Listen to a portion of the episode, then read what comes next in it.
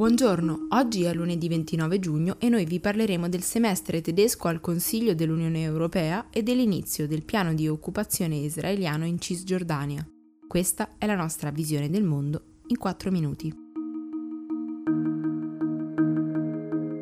Mercoledì inizia ufficialmente il semestre tedesco alla presidenza del Consiglio dell'Unione Europea, l'organo che insieme al Parlamento ha il potere legislativo riunisce i rappresentanti dei governi di tutti gli Stati membri, raggruppati in base alla materia di discussione, quindi affari generali, affari esteri, economia e finanza, eccetera, ed è presieduto a turno da uno di questi.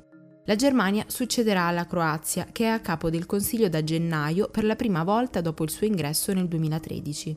Il ritorno di Berlino alla presidenza è importante almeno per due motivi, che nascono entrambi da simboli. Il caso vuole infatti che sia stata sempre la Germania a traghettare l'Unione fuori dalla crisi finanziaria del 2007-2008 e che ora le sia affidato il compito di tamponare le gravi conseguenze della pandemia.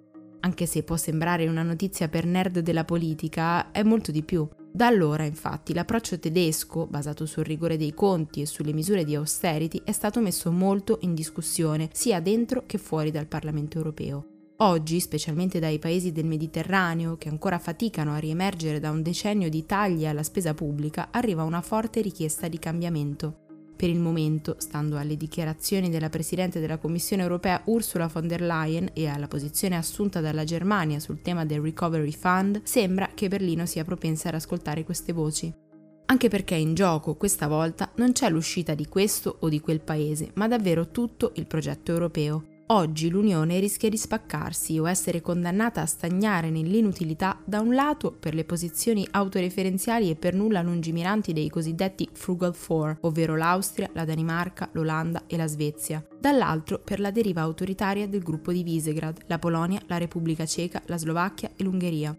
In questo la Germania, grazie al suo potere economico e politico, può davvero fare l'ago della bilancia. Il peso simbolico di questa presidenza è poi dato anche dal fatto che molto probabilmente sarà l'ultima grande impresa politica di Angela Merkel. Entro la fine del 2021 i tedeschi saranno chiamati alle elezioni e prima di allora la CDU dovrà scegliere il suo nuovo leader. Dopo le dimissioni della fedele Annegret Kramp-Karrenbauer, però, non è chiaro chi possa succedere alla cancelliera e di conseguenza prendere le redini del progetto europeo.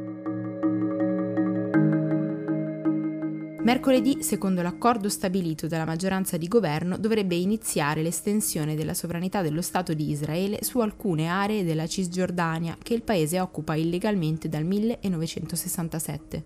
Mentre gran parte della comunità internazionale guarda con preoccupazione l'operazione, vista come una chiara violazione del diritto internazionale, il primo ministro Benjamin Netanyahu l'ha definita un capitolo glorioso nella storia del sionismo la settimana scorsa, durante la riunione del Consiglio di sicurezza dell'ONU, il ministro degli esteri dell'autorità nazionale palestinese Riyad al-Malki ha detto chiaramente che se il governo israeliano andrà fino in fondo ci saranno ripercussioni immediate.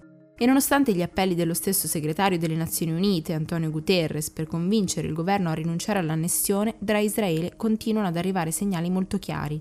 Per l'ambasciatore israeliano all'ONU, Danny Denon, infatti, nessuna propaganda da parte dei palestinesi potrà cambiare il legame forte e innegabile tra il popolo ebraico e la storica patria di Giudea e Samaria.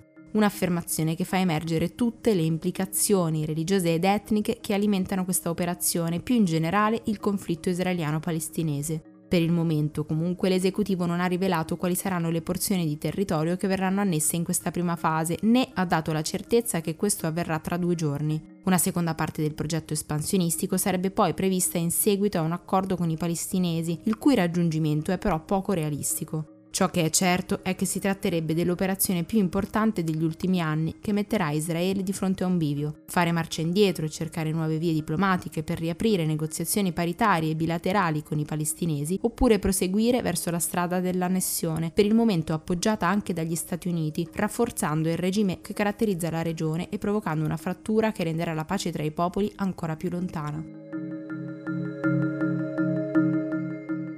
Per oggi è tutto. Da Antonella Serrecchia e da Rosa Uliassi, a domani.